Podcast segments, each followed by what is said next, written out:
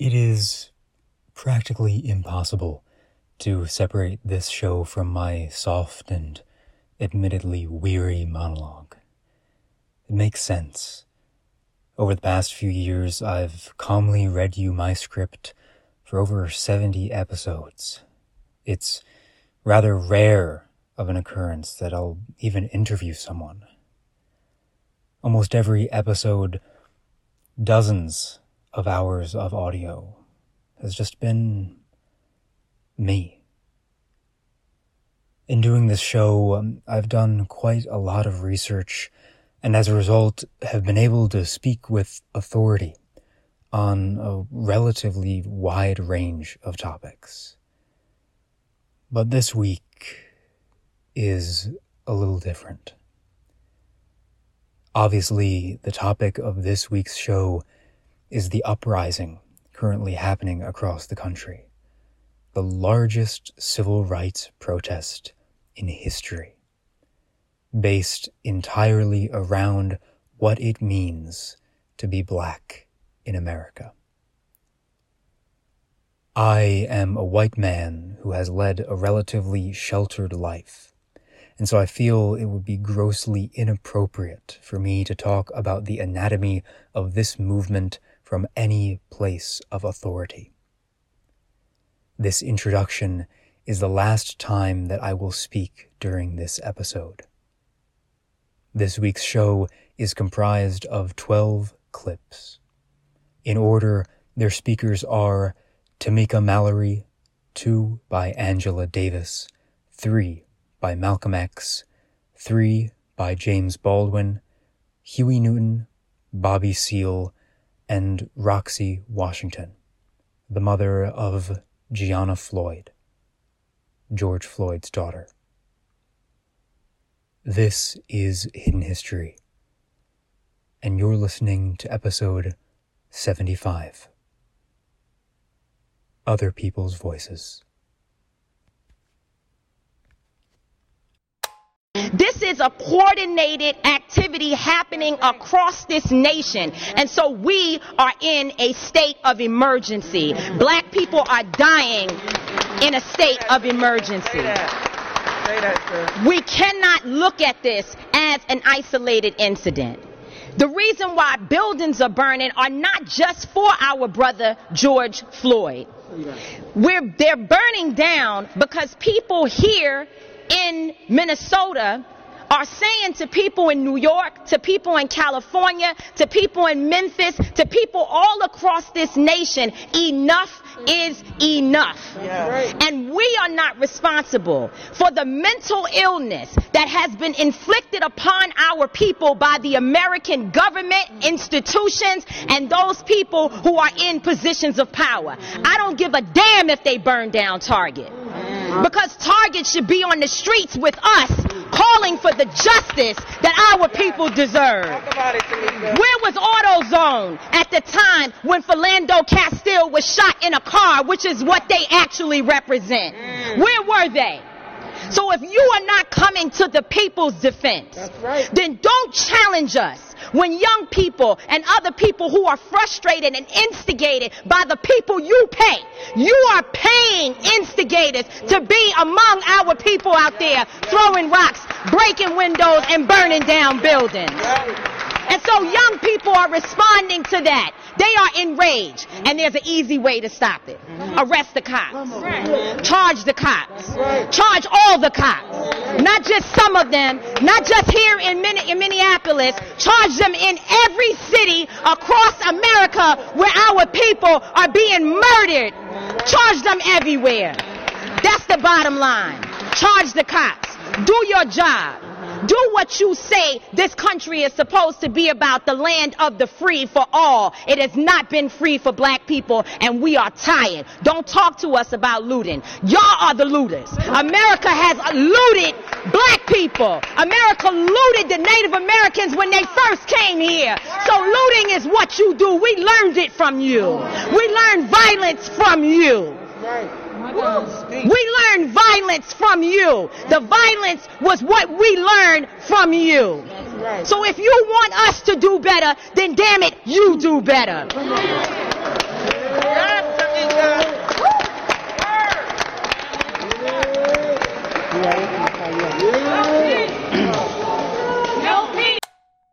Uh, and, then, and then you ask me, you know, whether I approve of violence.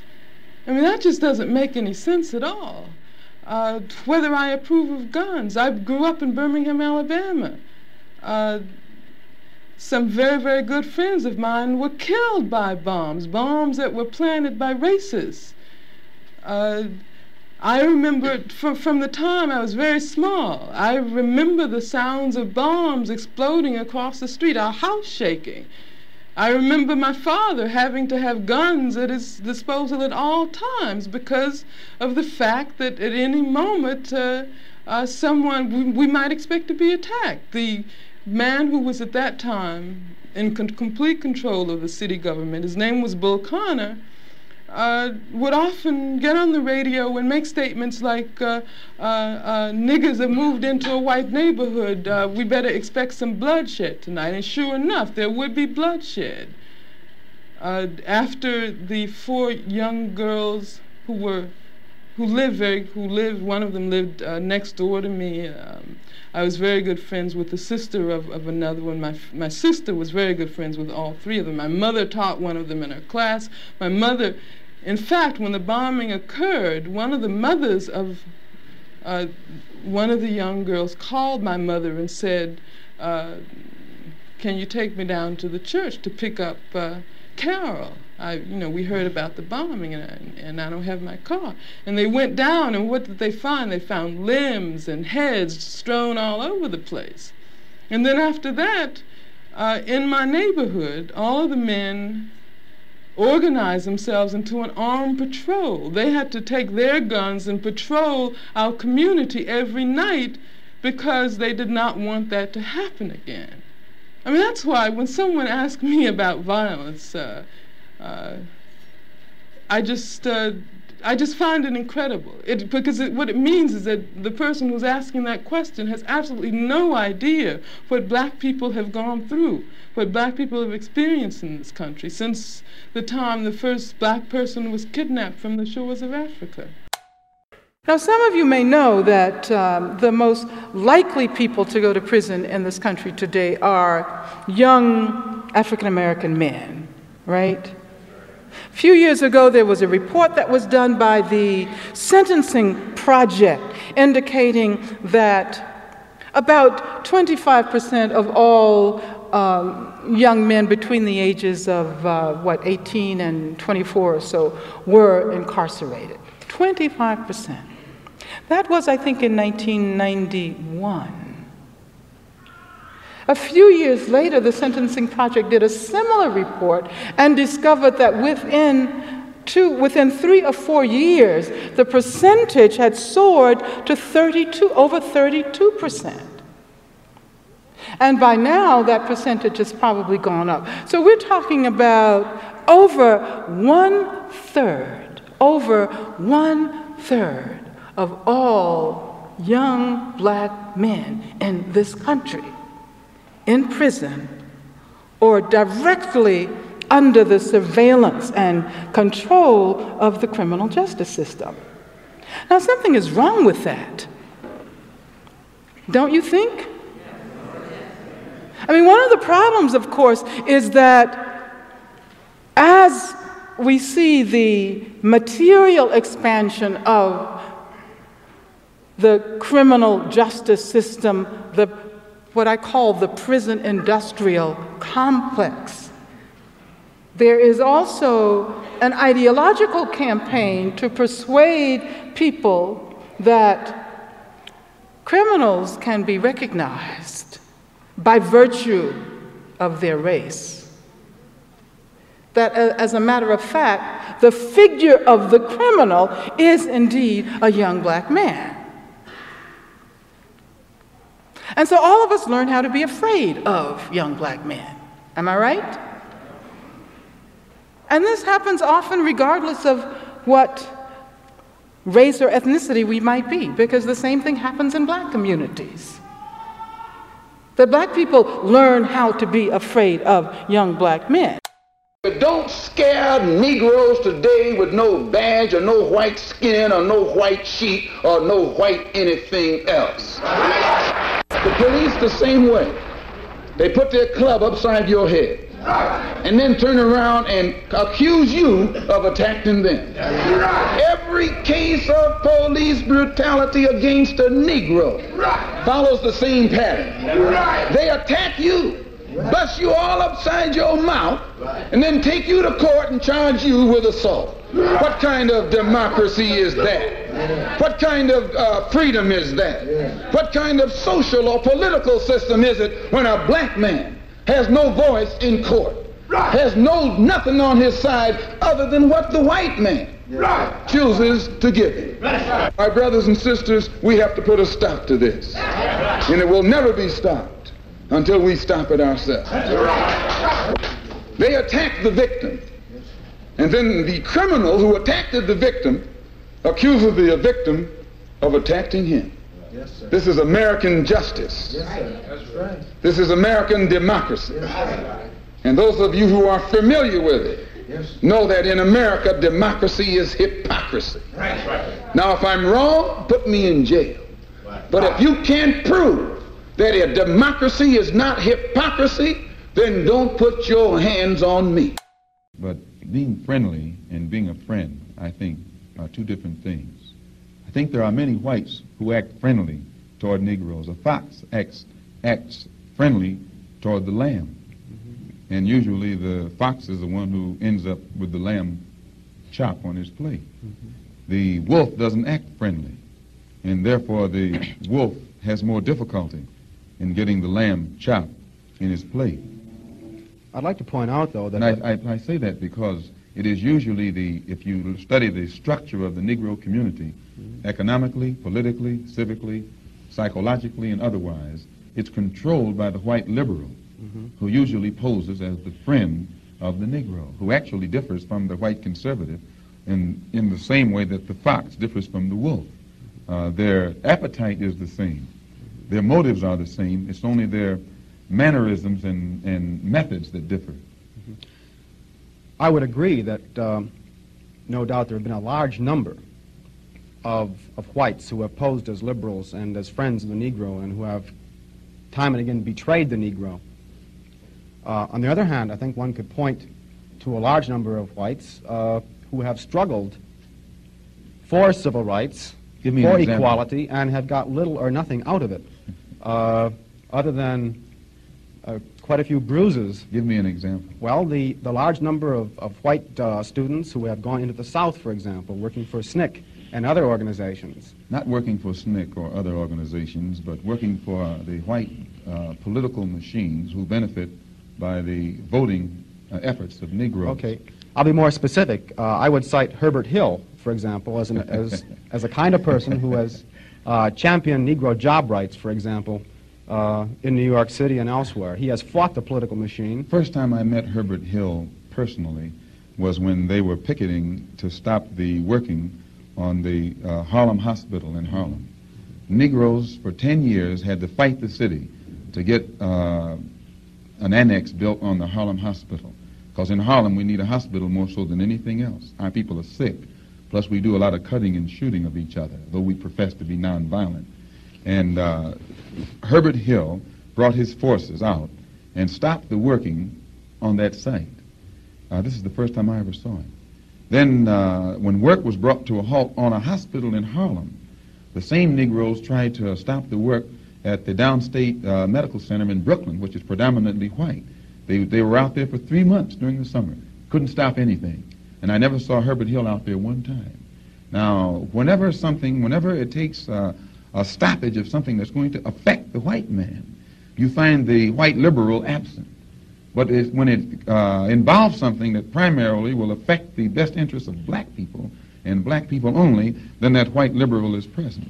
Herbert Hill is the labor secretary for the NAACP. Mm-hmm. And uh, uh, if he was interested in black people, he would prepare a black man with the type of knowledge and understanding of the labor troubles involving black people that would enable uh, a black man to sit in the same position as Secretary of Labor or labor secretary in the NAACP. I'm suspicious of whites who join Negroes and always have to be in the lead, who always have to be the head, who always have to be at the top in Negro organizations.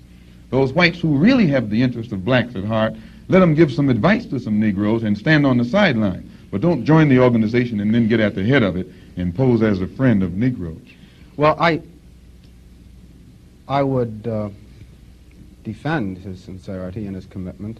And more than that, I would say that just because a person is a Negro or a black American does not mean that he's going to struggle for, for Negro rights or, or for jobs for Negroes or anything else. I think that today you could point to a large number of, of Negro leaders who have consistently betrayed Negroes in a whole host of areas. They aren't really Negro leaders. These are puppets that have been put in front of the Negro community by white liberals.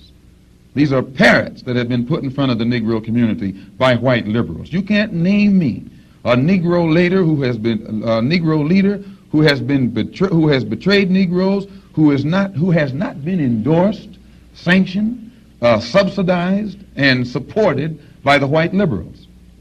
Minister Malcolm, I'd like to. Well, I could cite one example would be Congressman Dawson, for example, in Chicago. In, in Chicago, a large number of liberals located in the Hyde Park district have consistently fought Dawson and his betrayals of the Negro, and they've also fought some of the people who represent Dawson on the Chicago City Council. The only Negro I know who is constantly fought, only Negro politician that I know who is constantly fought by white liberals is Adam Clayton Powell. And they call him a racist because he speaks so bluntly on the race issue. Outside the courtroom, I asked Malcolm X, giving his first television interview, whether the black Muslim prophet is preaching race hatred. He's not teaching hate, he's teaching history. And since the American white man has used his control over the press and over the textbooks and over all forms of media uh, to make it appear that uh, uh, he has done us a favor by bringing us here and enslaving us, then the Honorable Elijah Muhammad has to rewrite history or retell history. And since the white man can't uh, dispute this truth, he tries to defend himself by saying that Mr. Muhammad is teaching hate. It's not hate to say that we were kidnapped and brought here, it's truth. It's not hate to say that we were Jim Crow, discriminated and segregated, it's truth. It's not hate to say that the Supreme Court, which is the highest court in this country, came up with a hypocritical uh, uh, desegregation decision nine years ago, which they haven't enforced yet. That's not hate, that's truth. You're quoted as having said when an airliner crashed with a number of white people on board that you were glad it happened. The white race in this country collectively are guilty of these crimes that our people are suffering from uh, collectively, and therefore they would su suffer some uh, collective disaster, collective grief, grief. And when that plane crashed in France with 130 white people on it, and we learned that 120 of them were from the state of Georgia, the state that my own grandfather's was a slave in, why, to me, it couldn't have been anything but an act of God a blessing from God, and I frankly and sincerely pray for similar blessings from Him to repeat themselves as often as He can spare them. But I take it then you support the, uh, the freedom-loving attempts of the uh, peaceful marchers in Alabama and these places. You don't get freedom peacefully. Freedom is never uh, safeguarded peacefully. Anyone who is depriving you of freedom isn't deserving of, an, of a peaceful approach uh, by the ones who are being deprived of their freedom. And when black people in this country uh, uh, come out from under the mental straitjacket that the Negro clergymen have placed them in, and begin to see that the only way you can get freedom is to get it the same way the white man in this country got it from England, or uh, he says he got it from England. He was willing to pay the price for freedom. When, when you're willing to pay the price for freedom, then you'll get it. But the Negro in this country has never been willing to pay the price for his freedom. All of the price that we have been we have been paying in the past has been uh, freedom for the white man. We fought abroad so that the white man in America could be free today to sick police dogs on us, to beat our people in the heads with, with police clubs, and to turn water hose on, on little women and children and babies simply because they want to walk down the street like decent human beings. That's now the only way you can have peace is to eliminate those injustices, and the American white man is not going to eliminate them. He's going to talk that pretty talk, but he'll still continue to practice those inhuman deeds. The reason that black people are in the streets has to do with the lives they're forced to lead in this country. And they're forced to lead these lives by the indifference and the um, apathy and a certain kind of ignorance, a very willful ignorance, on the part of their co-citizens. Everybody knows, no matter what they do not know, that they wouldn't like to be a black man in this country. They know that, and they shut their minds against the rest of it, all the implications of being a black father, or a black woman, or a black son, and all of the implications involved in a human being's endeavor to take care of his wife, to take care of his children, to raise his children to be men and women in the teeth of a structure which is built to deny that I can be a human being or that my child can be. The great question in the country has been all the years that I've been living here and I was born here 43 years ago is what does a Negro want? And this question masks a terrible knowledge. I want exactly what you want. And you know what you want. I want to be left alone. I don't want any of the things that people accuse Negroes of wanting. And I don't hate you. I simply want to be able to raise my children in peace and arrive at my own maturity in my own way, in peace. I don't want to be defined by you. I think that you and I might learn a great deal from each other if you can overcome the curtain of my color. The curtain of my color is what you use to avoid facing the facts of our common history, the facts of American life. It is easy to call me a Negro or a nigger or a promising black man, but in fact, I'm a man like you. I want to live like you. This country is mine, too. I paid as much for it as you. White means that you are European still. And black means that I'm African. And we both know, we've both been here too long. You can't go back to Ireland or Poland or England, and I can't go back to Africa. And we will live here together, or we'll die here together. And it's not I am telling you. Time is telling you. You will listen or you will perish. I can't be a pessimist because I'm alive. To be a pessimist means that you have agreed that human life is an academic matter. So I'm forced to be an optimist. I'm forced to believe that we can survive whatever we must survive. But the Negro in this country, the future of the Negro in this country is precisely as bright or as dark as the future of the country. It is entirely up to the American people and our representatives. It is entirely up to the American people whether or not they're going to face and deal with and embrace this stranger whom they've maligned so long. What white people have to do is try to find out in their own hearts why it was necessary to have a nigger in the first place. Because I'm not a nigger. I'm a man. But if you think I'm a nigger, it means you need it. The question you've got to ask yourself, the white population of this country has got to ask itself, north and south, because it's one country, and for a Negro, there is no difference in the north and the south. There's just you know, a difference in the way they, in a way they castrate you. But, that's, but the fact of the castration is the American fact. If I'm not the nigger here, and the, you invented him, you, the white people, invented him, then you got to find out why.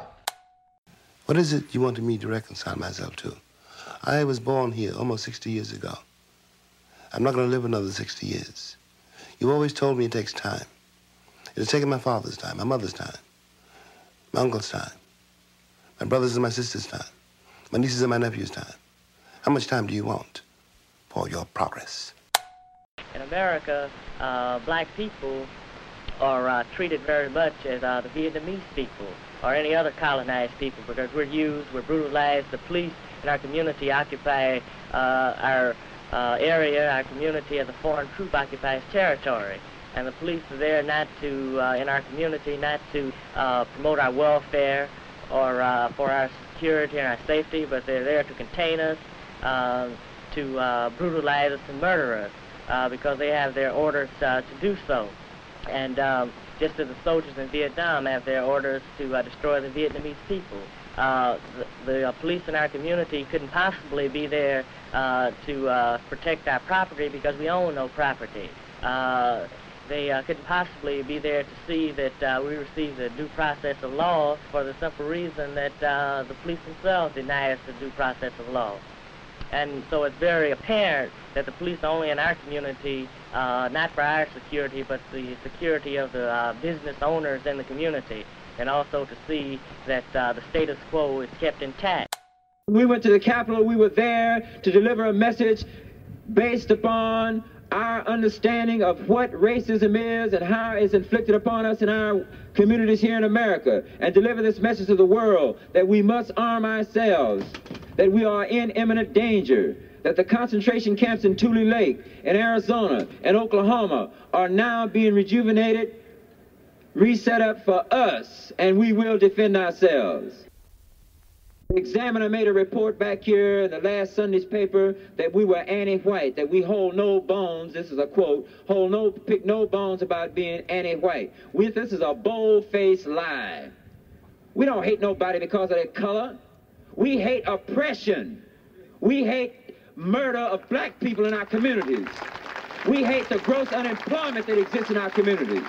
We hate black men being taken off into the military service to be fighting for our greatest decadent American promise us freedom.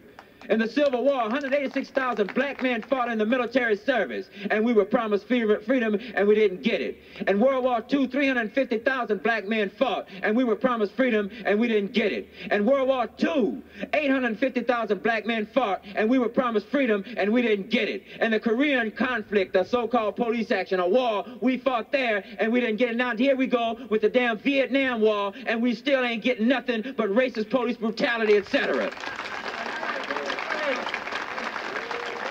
We are against oppression. Uh,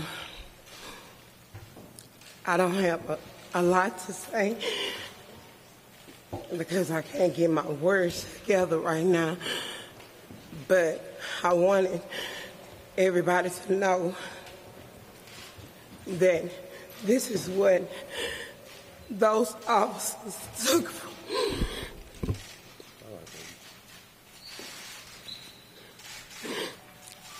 At the end of the day, they get to go home and be with their families. Gianna does not have a father.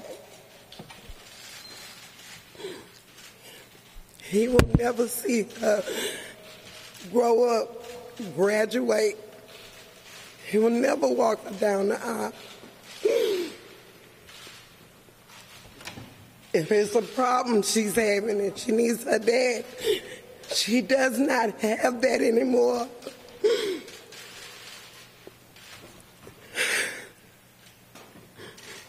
I'm here for my baby. And I'm here for George because I want justice for him. I want justice for him because he was good no matter what anybody thinks, he was good. And this is the proof that he was a good man.